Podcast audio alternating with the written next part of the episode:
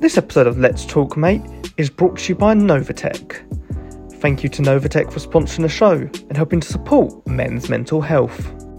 Hello, hello, hello, everybody, and welcome to Let's Talk Mate, Solent Mind's Men's Mental Health podcast. Um, and just before, as I hear the bus pull away outside my door, it feels like a good time to, to say that this is a heatwave edition of the podcast. So there may the audio may not be perfect all the way through because we are encouraging everyone to keep their fans on, keep their doors open, keep their windows open.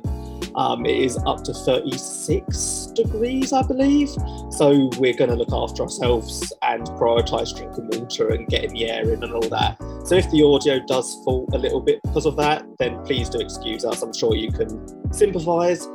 But let's just talk about what this episode is going to be about. It's going to be going to talk a little bit about masculinity and how that affects mental health.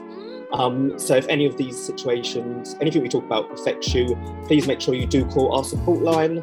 Um, so that number will be on um, below in the description, as well as the harbour if you're in Portsmouth, uh, Fareham, Gosport, Havant, or East Hampshire or the lighthouse if you are in Southampton. So all of that will be below in the description. So if anything does affect you over the course of this podcast, please make sure you check that out. Reach out to us, and we'll be there to help you. Um, so without further ado, my name is Sam. I'm the digital content officer for Solent Mind, and I'd just like to introduce you to our guests. Let's go ahead and start with Phil. Let's you. Hi, I'm Phil. I'm a wellbeing advisor at Positive Minds in Portsmouth. Thank you very much, Phil. And obviously, Phil coming back from the last podcast, our Pride Month episode. Um, Loyson, do you want to go next? Afternoon, everyone. My name's Loyson. I'm part of the peer support and navigation team in Southampton. Thank you very much, Loyson. Loyson's obviously appeared on a few of our episodes, including relationships, anger management, and our veterans position as well. Um, and Rob, finally, please do introduce yourself. Hi, I'm Rob. I'm a, uh, the peer recovery service manager working Solent Mind in Portsmouth. Thank you very much, Rob. And of course, Rob, regular uh, pre host and regular guest on the show. So we'll just get dive straight into it. So we're talking about obviously like our kind of whole thing is talking about men's mental health. So masculinity has come up a number of times throughout um, the, these discussions, but I think we'll just deep dive a little bit more into how that actually affects mental health, how that might present differently um, depending on someone's uh, symptoms and whatever else. I think starting with something that I've always thought about, something I've always somewhat experienced is the idea of anxiety and how that affects your kind of your masculinity in a way and how it might affect some people's masculinity. You know, the example I always think of is sometimes when I go to a restaurant and I don't like always going up to order at the front, like when it's that kind of system. So quite often I'll ask my my girlfriend to do it, and while I'm quite comfortable with that, I can imagine that the thought of that being quite emasculating to some people. So I wonder who wants to start on that and kind of your thoughts on how anxiety and masculinity kind of wraps together. I think um, for myself, I think it, it, it, it all depends on your definition of masculinity or where your, you know, the gold standard in masculinity is for you. And for most men, we've got that Hollywood's, you know, um, Arnold Schwarzenegger, big muscles, overconfidence, the alpha male type thing. And that's where people's, you know, when you think about masculinity, that's what people think of. And I think, oh, not only is it really biased, but it's down to your own personal experience and how you grow up. Um, I think there's a lot that comes into masculinity because you know if, in terms of like the alpha the alpha male um, type thing if you take the alpha male out of his environment and put him into an environment that he's not used to he's not going to be the alpha male in that environment. So he can get anxiety because he's out of his comfort zone. And like you said time a lot of people can be emasculated by things like that. And that does create anxiety. So i think everybody no matter how masculine they think they are, can be affected by anxiety at any point. Yeah, I definitely. what anyone else's thoughts are on that. Yeah. Like I, in my mind, I can always go back to my head uh, of a couple of examples from previous jobs where I was the only man on on the team and we were working with somewhat uh, quite often challenging uh, clients, uh, working in a, a, very stressful and difficult environment. And I was still very new at the time. I was still within my first few months. I'd been very open with the with my manager there that I suffered with anxiety and that I was actually coming off the back of quite a you know quite a bad episode uh, with my mental uh, with my mental health just before taking that job. And I always remember being kind of told to kind of being told to kind of man up and be more decisive and not you know and just kind of plow on and not stop and ask for reassurance with uh, certain practices but you know where I wasn't maybe uh, sure because you know I was still just kind of starting in that job and so I think sometimes even if you want to kind of get away from those kind of very kind of narrow, kind of, you know, and again, for lack of better lack of better term, very kind of old fashioned views of hmm. you know what masculinity is. You know, sometimes then you'll find other people enforcing it back on you, which is really frustrating. And yeah, and it can be, and it, it and it can leave you with that kind of yeah, for I guess as you say, that kind of feeling of emasculation for you know, lack of a better term. That phrase "man up" is just a lot to answer for. Bull. It's literally the worst. I mean, what does it even mean? What does it even mean? You know,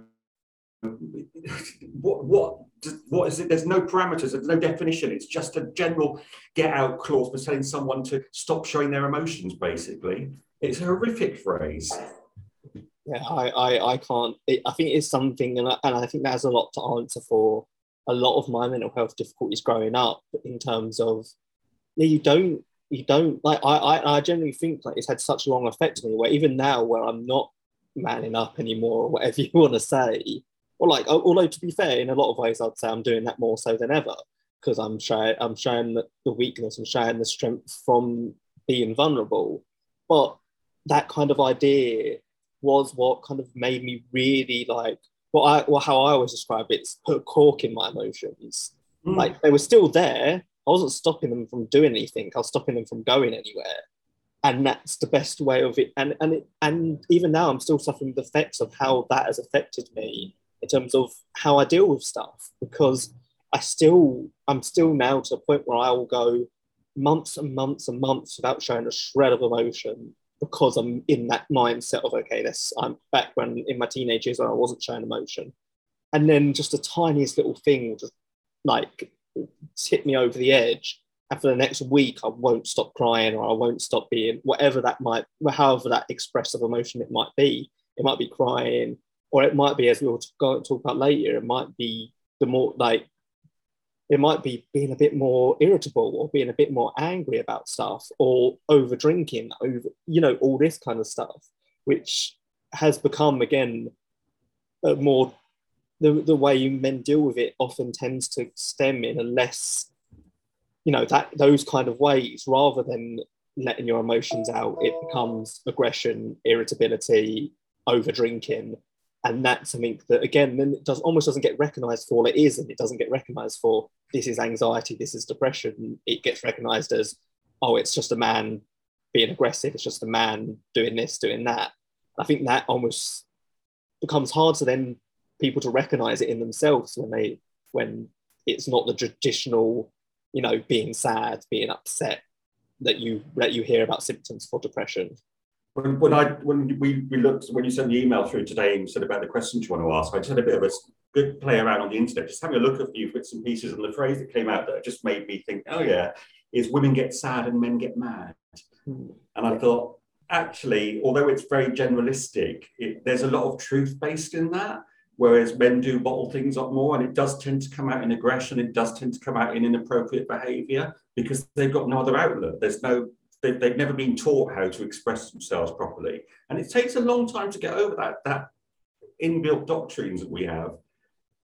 Yeah. And I think it's, it's interesting because I was actually talking to my manager earlier about this, and she was describing how men are very good at asking questions about other things going on in their friends' lives other than just how they are.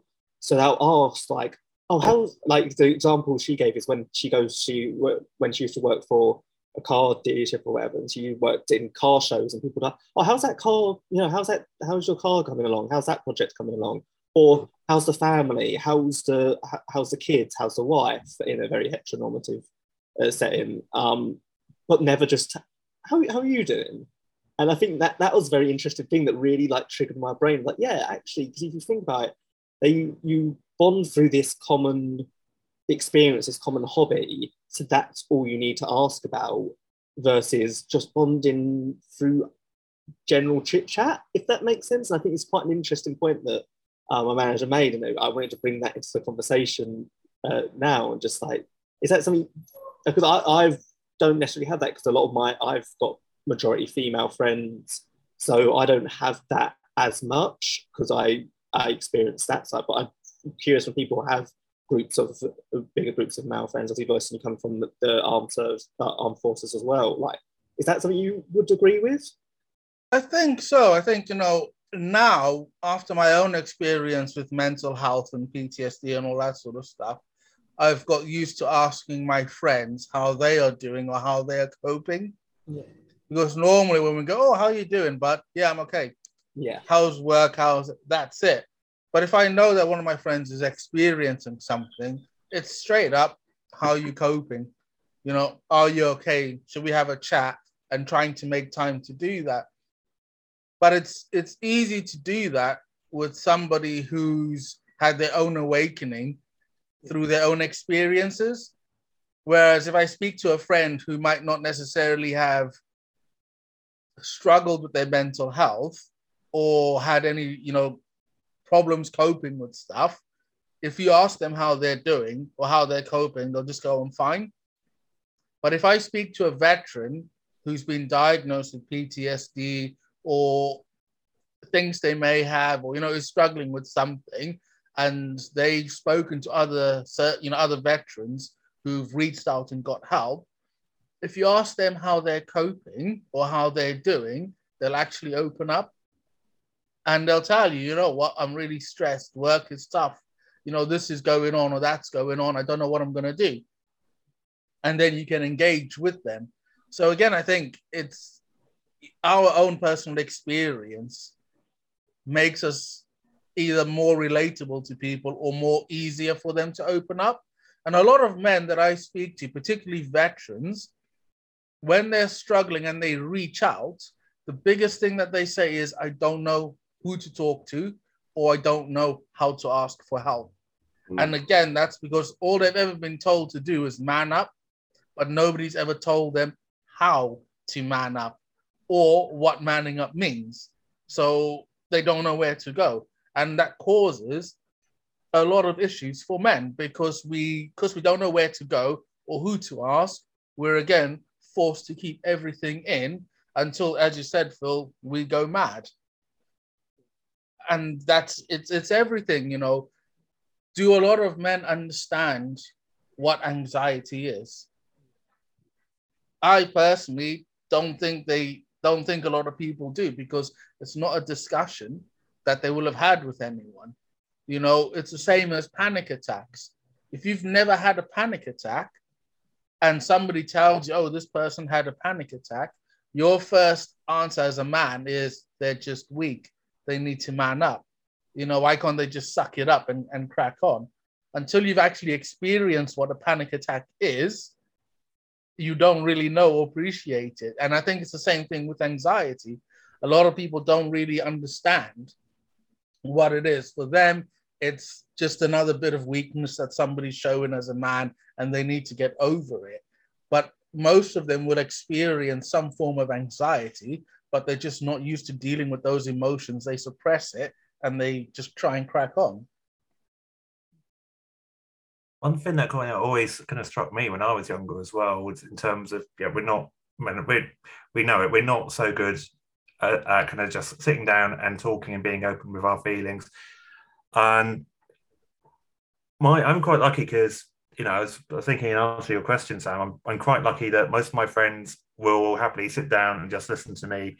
And I think because they know what's so much of what's happened in my life, um, they're they're used to hearing me talking non-stop about mental health at this point, so they've kind of been dragged away, uh, dragged along with me in some way. But I think back to when I was younger, and when we would talk about that kind of things, about these kind of issues, or it would always seem to be at the end of a Friday night when I when I had a lot of beer, and I don't. I was just wondering if I don't know, or if you've ever of if you had experiences like that as well as when you were younger. It's like the only way you would actually kind of sit down and talk about things was you'd need you'd need a good drinking session to do it first, and then obviously it doesn't always go to plan. You you know you you wind up maybe kind of getting angry because you feel like someone's misunderstood you, and yeah, uh, I mean I say I'm not I'm lucky that that has changed for me now, but I do wonder again how many kind of men have kind of grown up with that kind of being the only time that they can actually be honest and get their feelings out as well. I think even then, it, and then it almost gets disregarded the next day as oh, I was a bit soppy last night, wasn't I? Like you know what I mean? Like it's very, it's it's very. I think it's almost it almost gives you. I think and a lot of things, a lot of this is a this isn't just a men thing. This is a general thing. But a lot of things you do when you're drunk, stuff you want to do anyway. But you almost want to give yourself the excuse of going, "Oh, I was just I had a bit too much gin. I got a bit soppy. Oh, what's wrong with me?" kind of thing.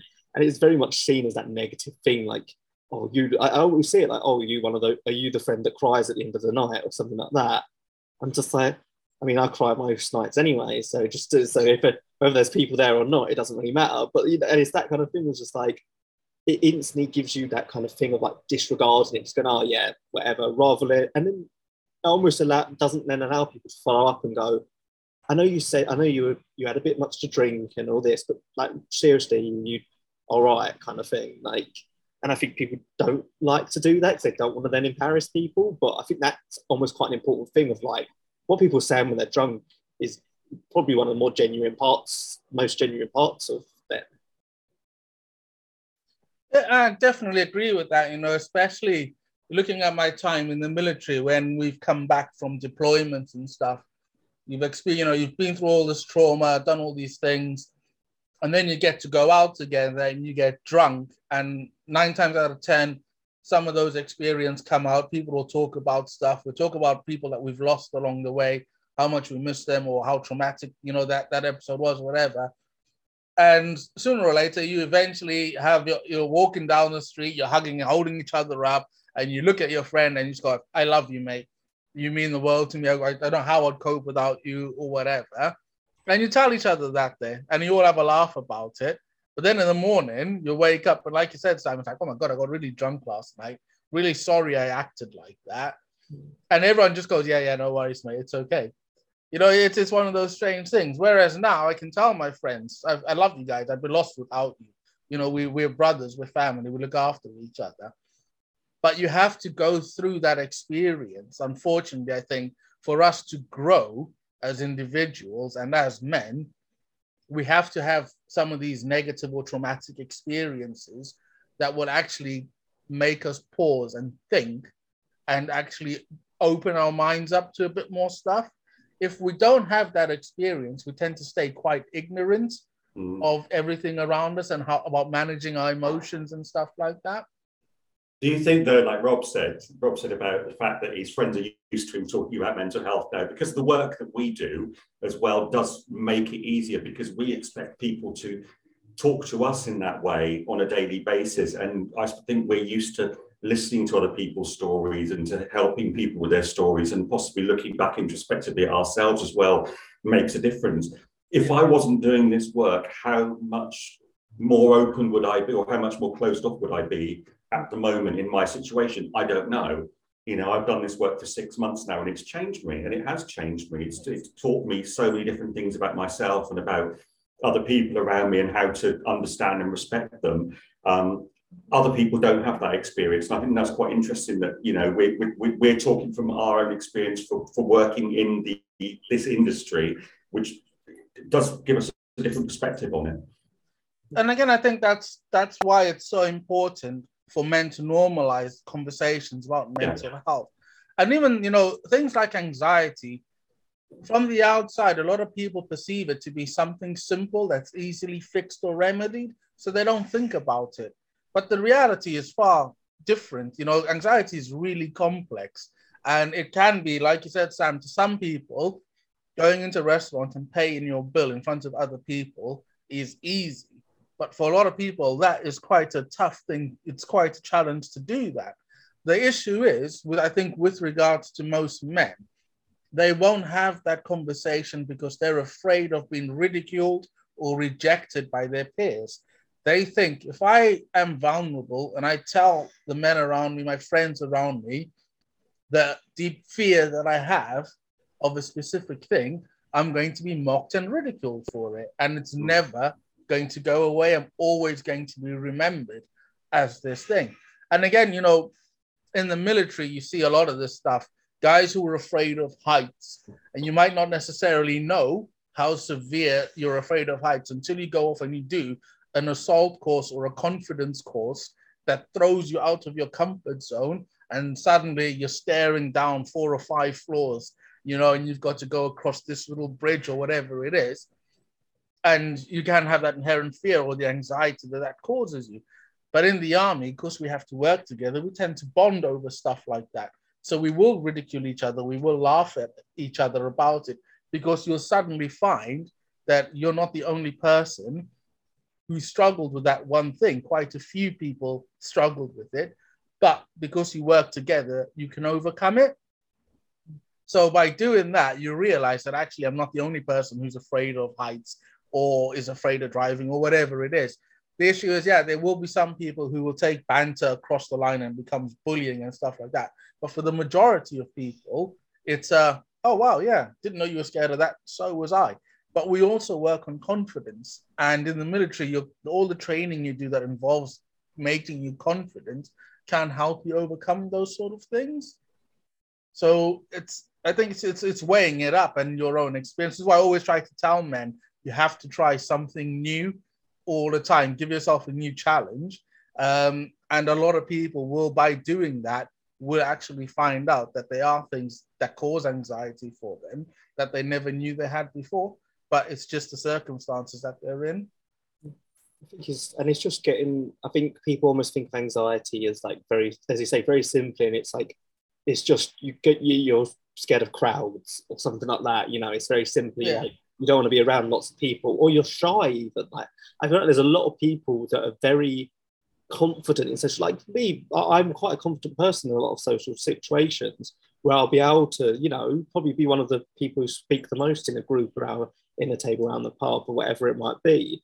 So people then go well, how do you have anxiety? I was like well if you see if you see me um, when i'm walking into a new restaurant and i don't know whether i'm meant to stand at the front or I'm meant to just go and sit myself down, you'll see where my anxiety comes in. Or, you know, you you didn't see me all last week where I wasn't leaving the house for this, that, or the other reason. Yeah.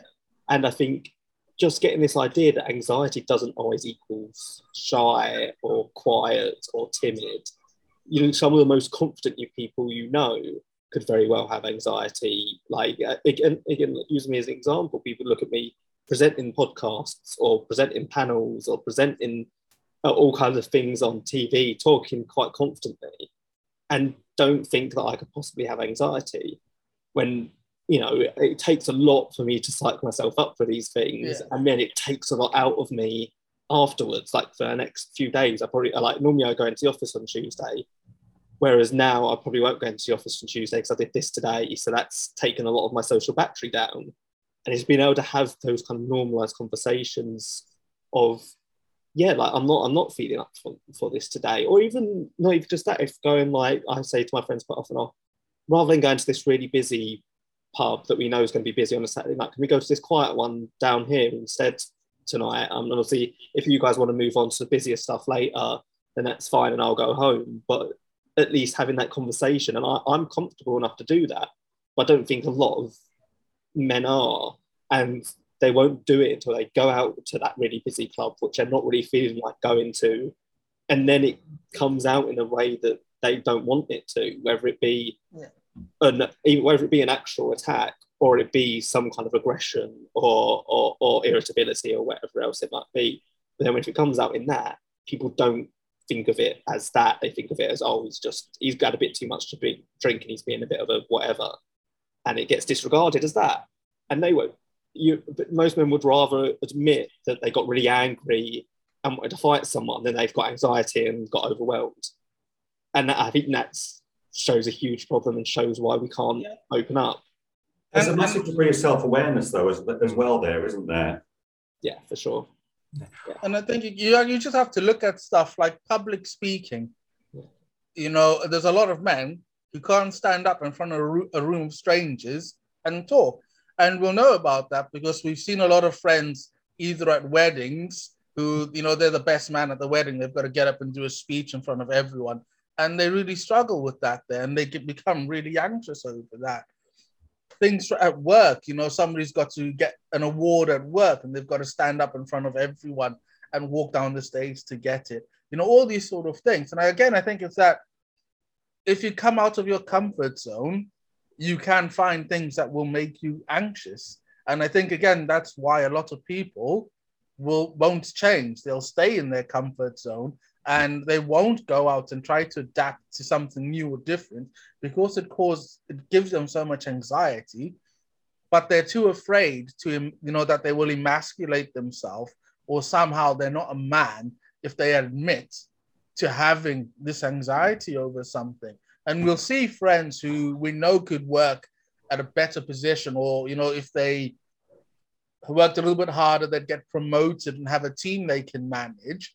But being in charge of people creates anxiety for them, so they won't do it. And rather than try to learn how to manage or cope with that anxiety, they'll stay in their comfort zone and not take a new challenge. That sounds so familiar. So familiar, Lois. It's just as you were saying that. So, yeah, when we're talking about kind of people thinking about anxiety and as well in terms of being like, oh, panic attacks, struggling with crowded places. One of the things that always that I used to struggle with really badly in terms of my anxiety was almost kind of like a fear around kind of making decisions, taking the lead on things, being responsible for things. And it's something I've worked at really hard. I've worked really hard at, and to the point where you know I am now. And if, if I said that to a lot of people now, they wouldn't necessarily get that because you know I'm, I'm managing people, I'm setting up a brand new service. But yeah, that's something that I struggled with, and I think when we're talking about like feeling emasculated, again, going back to old stereotypes of what it meant to be a man, it would be right, the men take the leadership, men make the decisions, they take charge. And that was something that really kind of I that's something that I really struggled with when I was a lot when I was younger. You know, I, hated making decisions. I would double, I would, you know, overthink absolutely everything. And yeah, I mean, I've, you know, I'm, I'm quite a, I'm, I, I would say I'm probably quite a forward-thinking person in terms of to what being a man means to me. But yeah, I, I just wonder, and again, so I wonder about all those kind of people out there who are kind of struggling with anxiety or struggling to take these, to, you know, and it's okay not to want to take the decisions all the time and be in charge all the time. Again, like going back to, you know, if you are out, do you want to just kind of hand over the card to to your partner and just say to them, right, you order for me, you you know, you get around, you take charge for the moment, Yeah. and you know, and everybody should be able to feel feel com- comfortable doing that without feeling judged. And I think, you know, this is something I think that we pick up on and start to realize when we're very young, uh, particularly in schools. I don't really know much, you know, if they still do it now, but I can remember the breaks, we're playing football and you pick two people to choose the teams. You'll always get people who refuse to be the person that chooses because they're terrified of having to stand there and pick teams. They don't want to disappoint their friends or anybody else in case they pick the wrong person or whatever. Then there's a people, you know, so that can make people anxious. You get the anxiety of being chosen last because you that terrifies everybody at some point or another. So there's two different, you know, you can see the different levels. Is that being in charge? And then there's also that person who's anxious of, of being chosen last and everything in between. Um, when I was struggling with my mental health, I wasn't working, and my partner, we would go out, and I always knew that they're going to bring the bill to me, and I'm going to have to pass it on to her. And automatically, I would feel that the person is judging me because my partner's paying, and I'm a man, but I'm letting a woman pay, and that would make me quite anxious. And it took me a long time to just think, you know what? First of all, they're probably not even that bothered by it because they see stuff like this all of the time. But secondly, I'm not working, so why does it, you know, it shouldn't bother me. And it was really hard to come to terms with that. Um, and I think, you know, everything like going back to work, you know, job interviews, a lot of people hate job interviews. I know a lot of men who overwhelmingly come across as inherently confident, they're natural born leaders, all that sort of stuff. But tell them that they have to have an interview for something, and the anxiety kicks in. They really struggle with it. You know, and again, it's possibly that fear of rejection, you know, not being accepted by your peers or being found, you know, short, you, you something, there's a shortcoming somewhere. So they're, they're not successful at that interview and they feel emasculated by it. So that causes a lot of anxiety for people. And I think it's we as men have to understand what mental health is, all the different facets of it that affect us, how simple things like or the perception of something like anxiety being simple can actually be extremely complicated and have very detrimental effects on someone there's a lot of people out there who don't think they have anxiety. And I simply think it's because they literally haven't put themselves in a position where they're uncomfortable with something. They haven't got out of their comfort zone and they've been quite protected from stuff. Um, I think a lot of us, you know, who've experienced issues with their mental health tend to have a better understanding and appreciation for stuff like that. And I think it's like you said, Phil and Rob earlier, you know, we, because of the nature of our job and our experiences, we tend to know a lot more about it. We will have a lot of friends, male friends who we interact with.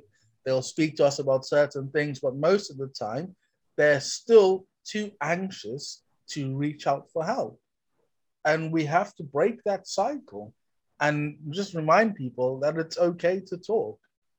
Do you think it's becoming generationally easier though? I don't. Really? I, I, I used to. Um, you know, so if I look back at my time in the military, when I first joined the army, uh, the end of 1999, um, it was literally, you know, you were weak if you if you spoke about something. You know, if you were in pain or you know whatever it was, it was seen as weakness. Everybody kept quiet about it. Mm. As time has progressed, and you know, we've been to Afghan, Iraq, and all these sort of places we've unfortunately lost a lot of veterans um, to suicide because of their issues with their mental health. We've seen so many families affected by veterans struggling with their mental health.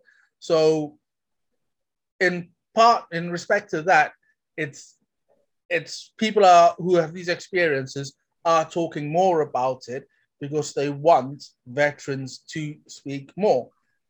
But in terms of younger men, been more likely to speak about mental health in, in above older people? I don't think so. I think younger men have a lot different pressure and anxieties to deal with, and it still makes it quite hard for them to reach out. Do we have more younger men and boys reaching out? I don't think I've seen statistics to show any different. I think the suicide rate for men, for young men now, is extraordinarily high. Um, and that one of the reasons is because they're not reaching out. So have we got better? Yes, but I don't think there's a lot of difference between the two. Yeah, because I mean, I'm, I'm the worst person to ask this potentially, but even as a younger person, because I said I don't have a, a huge group of of friends who are, who are men, so it, it's hard for me to. But like, I've definitely noticed, especially, and again, this comes back to like the, with us working in this industry, and, I, and again, I'm not train. I'm not. I don't work with um, with people like all of you do. But even just the fact that I work for Solent Mind instantly makes people talk to me a little bit more and open up to me a little bit more. Um, and I've always spoke about my mental health ever since I was well, maybe about 20 on social media. So like uh, that's always been a kind of thing I've had. But I've I tend to have, and I don't know if it's just because that's like people in the family or whatever else. I, it tends to be a lot of uh, older men now starting to reach out to me about stuff than it is of my own age. And I don't know if it's because, again, it, at, at my own age, they're still being stubborn about it. Is probably the most likely way that kind of you like youthful resilience, but not almost not in a good way. The kind of stubborn resilience where you're you're keeping yourself up with just raw strength rather than any kind of forethought about it. Um, but I'm finding a lot of yeah, like especially men in my family who again I come from southeast London, um, which is just a very man's man's type world. That it's very man up. It's very, you know, I've, I've when I, I, was in Portsmouth on Saturday and I was walking through Portsmouth and thinking this is just this is exactly like being at home, like in a lot of ways. Like it's it's a very very similar, uh, very similar place, and I imagine it. And from speaking to uh, different people working for Solent Mind, the kind of feeling growing up there is very similar as well. Um, so a lot of people in my families have started talking about more that. Um, my dad even during lockdown um, started talking to me because he during lockdown obviously none of the kids could come home because we are all we've all already moved out. He wasn't working because everything got shut down in the construction industry. Um, and my mum works for the NHS, so she was still going in to work every day. So he was basically in the house on his own at least nine to five every day, obviously with the NHS overworking, I'm sometimes overworking as well. So sometimes it could be anywhere between seven and like seven in the evening that he was alone in the house, where he's used to having the kids come by every now and then between um, me, my sister, or my brother. Um, he's used to ha- being able to at least go to work and go to meetings or go down the golf, go down to golf or whatever it might be and for the first time, he kind of spoke to me like the first time we were able to meet up after a few months. He was kind of just like, I don't know how you how you've battled through your anxiety and your mental health for so many years because the last few months have been like felt almost impossible to me. And it's the first time I've ever heard him speak like that in any way, shape, or form. And that was quite a, a, a big thing for me. Was like he never. It's almost like he'd never had time to stop and think Mm. He'd always worked so much. Or if he wasn't working, he was at the golf club, or if he wasn't at the golf club, he was at home doing stuff. Um, and if you talk about again like the way people deal with it, he was just doing construction on the house every. Like my mum would come home and there's a new hole in the wall because he's trying to do something, trying to build something in the house. Um, so and it, it was just interesting how like how many people might have those kind of mental health issues or might struggle with mental health if they just took time to stop and think for a little while rather than just overworking themselves and not allowing themselves any time to think whatsoever. And I thought that was just really, really interesting uh, perspective and just being able to him be able to actually say that out loud to me. But I don't know if he would have if I haven't been so open about my mental health over the years. So it's just quite a. It was quite. It was. A, it was a obviously not nice had to go through it, but a big experience for us as a family to be able to actually speak about it. I think for me, one of the the only real positives, if you can call it a positive, of the lockdown is the fact that it's affected so many people's mental health in so many different ways. And people who would never have thought they would ever experience anything negative or ever have poor mental health experienced a period of poor mental health during the lockdown. And I think a lot more people have a better understanding of their own mental health and how it can be affected by stuff. So hopefully we'll see, you know, more people reaching out and wanting to get help. Um, but I also think I think we need to do more to educate people on mental health and giving people understanding the difference between mental illness and mental health and that we can all how we all have mental health and it can be good or it can be bad if but we have to work on it. And i think different things like you know anxiety is a whole smorgasbord of different things that can cause anxiety for people. It's not just having panic attacks. It's not just being afraid to talk to people or you know leave your home. It could be anything. You know we laugh about young boys, you know, 14, 15 year olds are too afraid to talk to a girl uh, because of the anxiety that gives them. That can lead to other things later on in life. Um, anxiety isn't just being shy. Um, being shy can make you more anxious, yes, but it's not just that. You know, we have to look at all of these different things. Uh, yeah, I do think, and it is that redefining, yeah, what everything is. And I think there has been a, a huge process of that in the last couple of years in terms of, again, not wait until crisis to get help or not, you know, just a general difference in mental health mental illness. Mental illness is something you uh, you have and you have to constantly treat and whatever else. Mental health is just something you've always got to look after. Mental health is like physical fitness. It's like your diet. It's like all these things. It's something that's always there. It goes up and down and you just got to is and it needs to be part of that framework where people think about their fitness or physical fitness on a daily basis people think about their diet on a daily basis mental health has got to be within that conversation um, and I think that then becomes a little bit easier for people to handle. They don't have to think of it as this huge thing where they're really sick and they're really unwell and they're not, it's something they're going to have to deal with for their, their whole life. So, whatever it might be, it's a little bit easier to digest, I think, if it's just this part of your everyday life and it's just something you've got to look after, like your physical fitness or like your diet. Definitely. I think that pretty much brings us to an end unless anyone's got any other points they want to add on. Um, because we've yeah, it's been a good half hour now we've been talking, so it's a nice little. And I'm very rare that we're all in very hot rooms and want to get out onto into some fresh air for a little bit. Um, so while uh, while we just I'll wrap up the show quickly. Um, obviously, if you want to jump in any points after I've done this, please do. If you've got any thoughts, but please, please do, everyone. If you have, again, have been affected by anything we have spoken about on this episode of the podcast, please call the support line. Um, they'll be able to help you with anything in terms of just giving you little bite-sized pieces of advice, or they'll be able to refer you to other services, let you know what's available in your area, whether it's within of Mind or outside of Mind. If you're in Portsmouth, Havant East Hampshire, Fareham, or Gosport, you can contact the Harbour. That's open between 4:30 pm and 11 pm every single day. The number will be down below in the description or the end card of the video. Um, so that'll be a, that's a, a, crisis service out of hours. We'll be able to help you with your mental health needs, whatever it might be that you're struggling with. And if you're in Southampton, we've got the equivalent in the Lighthouse. Um, so just again, the number will be the end. That's 4:30 to 11 p.m. every single day as well. Um, and you just text your postcode and lighthouse to the number on the end screen or in the description, um, and they'll be able to give you a call. And they're also available for drop-in. So if you live in Southampton and you're near Shirley, um, look up the address for the lighthouse, and they are available to drop in.